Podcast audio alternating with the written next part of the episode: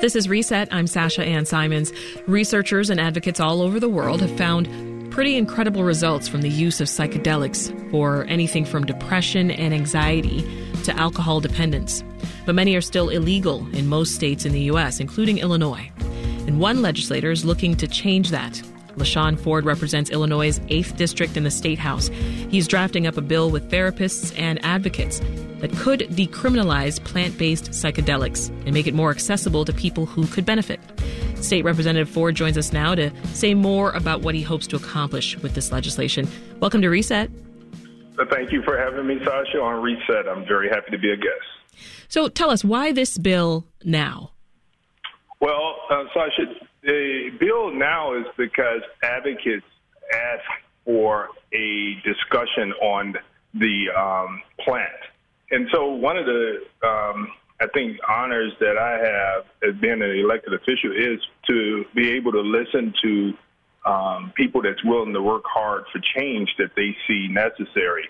And that's what I've been able to do. So I knew nothing about this plant, but um, advocates and um, professionals that know a lot about it came to us and said that we need to have a serious discussion about this because it's illegal and this is a part of people being charged with uh, crimes for something that's really beneficial to their health. Mm-hmm. And they want to decriminalize that. Well, you said you knew nothing about this before. So do you think that there's been enough research about the benefits and negative side effects of psychedelic drugs? There's been a, a lot of benefit, a, a, lot of research that um, I've read, and that's why we have to get it right because we know that just like it could be good for some people, if we don't put a system in place that's um, guided by science, then it could also um, be harmful. There has been studies that show that it's made remarkable um, changes in people's lives, but we've also read research where it caused um, harm to individuals that didn't use it appropriately. And so that's why uh, when you bring this type of issue to the legislature to regulate it, we believe that it makes it more safe for individuals and um, in the space. Are police making many arrests for psychedelic drugs here in this state? You know, I'm told that it's not that prevalent in in the state of Illinois, but it happens, and um, and that's why advocates are saying, you know, we cannot have a um, situation like marijuana because the plant um, will become more and more uh, pronounced in in our state, and because of that, I think that we have to be prepared and be on the front end and make sure that we protect uh, individuals in Illinois from getting bad um, uh, plant-based uh, medicine. Mm-hmm. So we know that uh, that there's this stuff called fentanyl that's being laced on almost every type of drug out there, and so the advocates are afraid of that as well. What are the biggest challenges that you, you think this bill will face as it progresses? You know, one the, the greatest challenge is understanding about the um, benefits, and if you're not one that um, that one has firsthand experience with it, you may not understand how it has changed some people's lives. Two, you have people that's just going to be against the constant conversation of legalizing drugs. Um, but we know that this plant is natural, and if we regulate it, um, then it could be safe. And you also you're going to have law enforcement that will be opposed to it because it's still on the Schedule C on the federal level, and it would have to be taken off the Schedule C, uh, like we're pushing for marijuana to be taken off. Right. Do you think that psychedelics have a, a stigma based on how they're portrayed in the media? Yeah, you know, and when when you think about media, um, they report what they know, and they report it from their lens, their understanding, and that's why the bill that we're working on, we're working on making sure that we have a task force that's going to be inclusive of um, people from different um, sectors of the um, state. And so we want to make sure that we include um, in that press. It's, un, it's unusual for press to be in these task force, but we have to have journalists at the table so that they can get firsthand knowledge about the situation. And so the task force will have the Med Society, it will have the Department of Public Health, DHS, it would have experts um, as it relates to this plant that have lived experience from across uh, other states.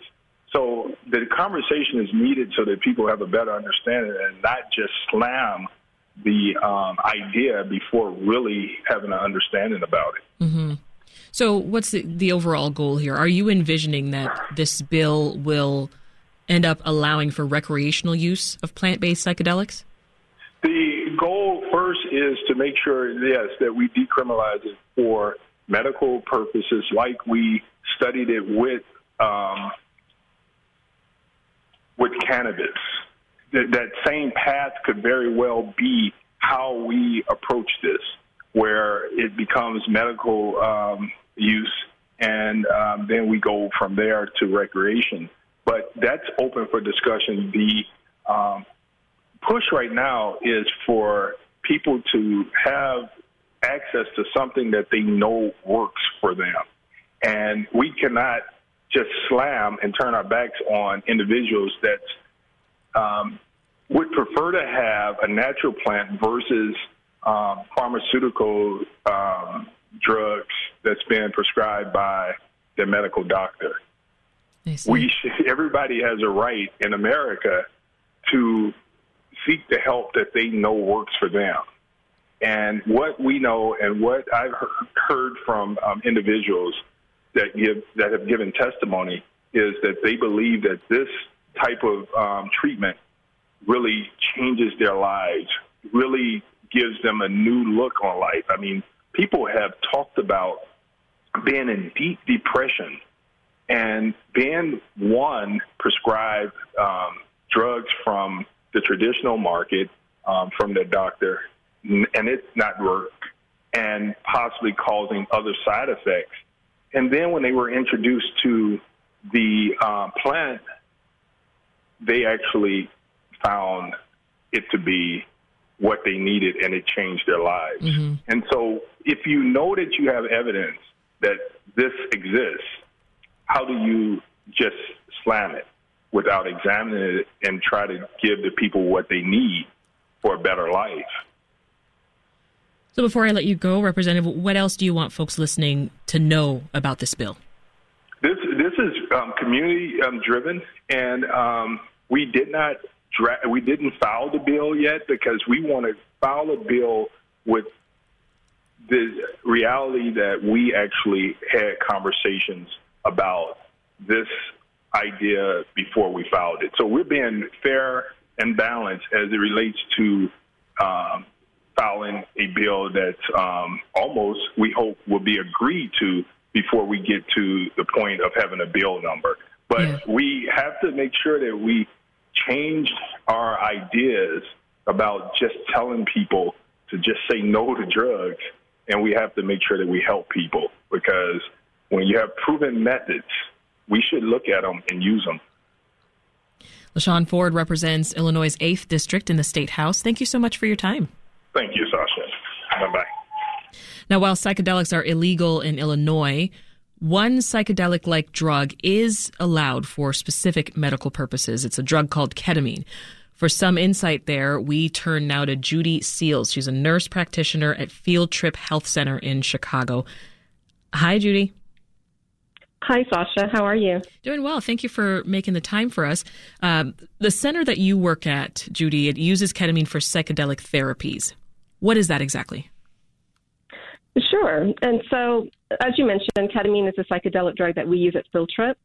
And what we're doing is we're using it as a tool to help clients access their inner healer. And so that way we're able to dive deeper and get past some of these stuck places that people have found themselves before when they were in therapy. And what's wonderful about it is that we're able to do it more quickly. So the current traditional approach is a really passive approach.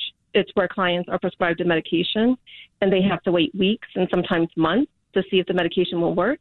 But with the field trip health approach, we're having our patients play an active role in their healing journey.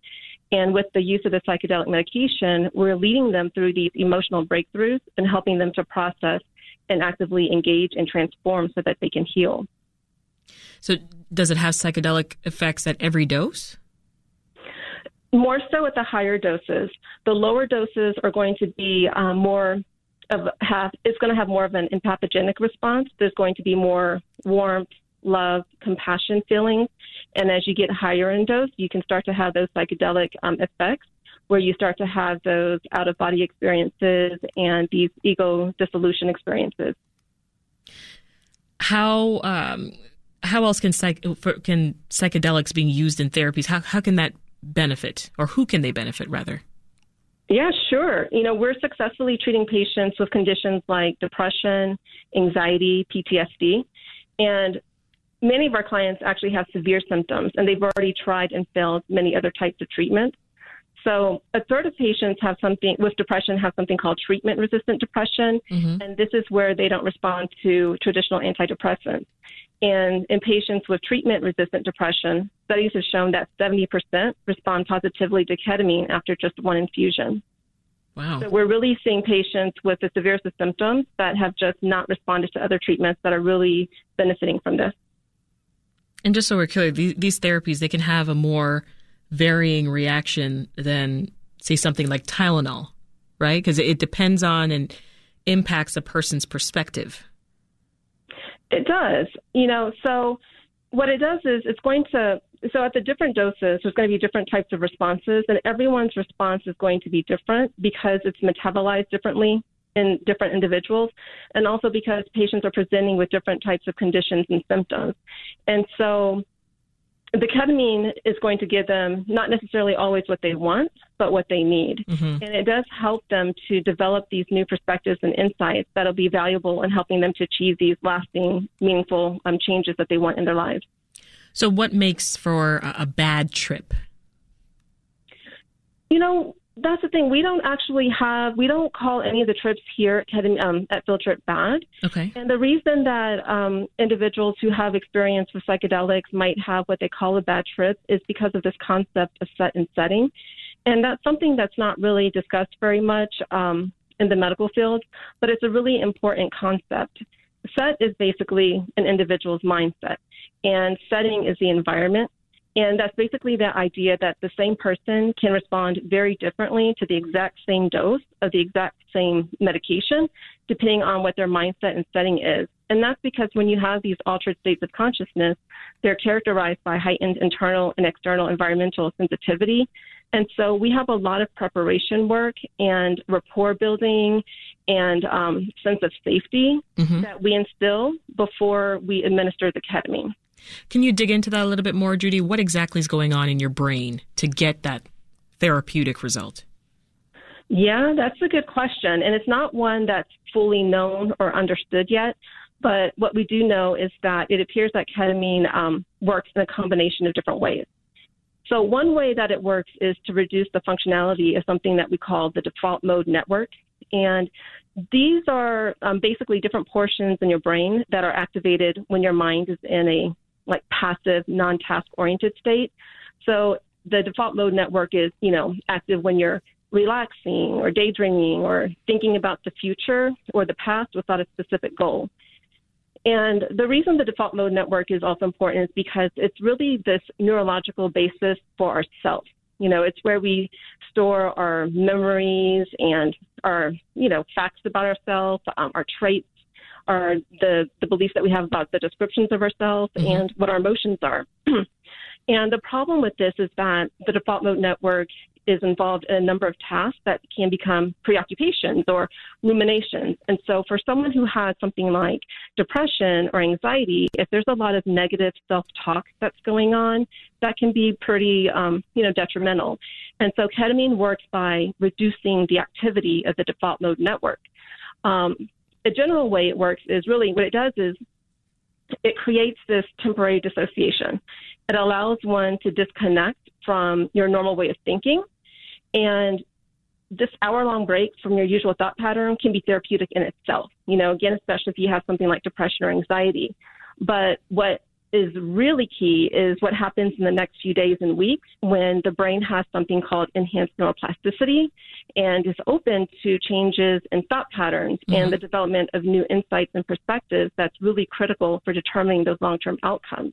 And ketamine works by enhancing that neuroplasticity. So technically, you know, ketamine works on a lot of neurotransmitters, you know, like serotonin and dopamine. But the predominant one it works on is glutamate, and glutamate is the key because that's what's responsible for sending signals between right. the nerve cells, and it plays an important role in your learning and memory. Um, so when ketamine works, you know, there can be a pretty immediate, like neurochemical, biochemical response. You know, if you can have a pretty immediate effect and that's not explained by the development of increased neuroplasticity. Yeah. But what we're learning is that it looks like that enhanced neuroplasticity is necessary in order to maintain the benefits of the ketamine. And so that's why we always couple psychotherapy with psychedelic medicine in order to optimize the effects of that medication during that period of enhanced neuroplasticity. Mm-hmm. And why we believe that if you use psychedelic medicine without psychotherapy, it's really a huge missed opportunity. Yeah. Are you taking steps to avoid dependency? Because it's pretty addictive ketamine? It's actually, um, you know, it's actually um, pretty rare for um, addictions, um, especially in the clinical setting and at the doses that we're losing, um, using. So we definitely do um, pay attention to any um, drug seeking or addictive types of behaviors, but we haven't had any issues like that.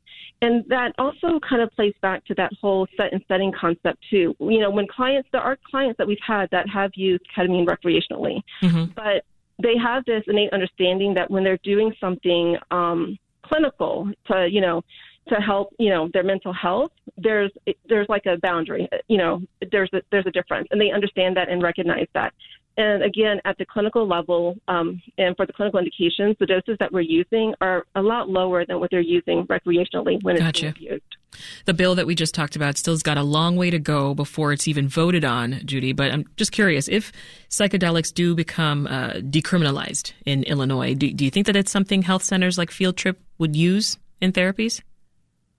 Absolutely. Um, you know, work is already being done, not at Field Trip, but in general with MDMA assisted therapy for PTSD.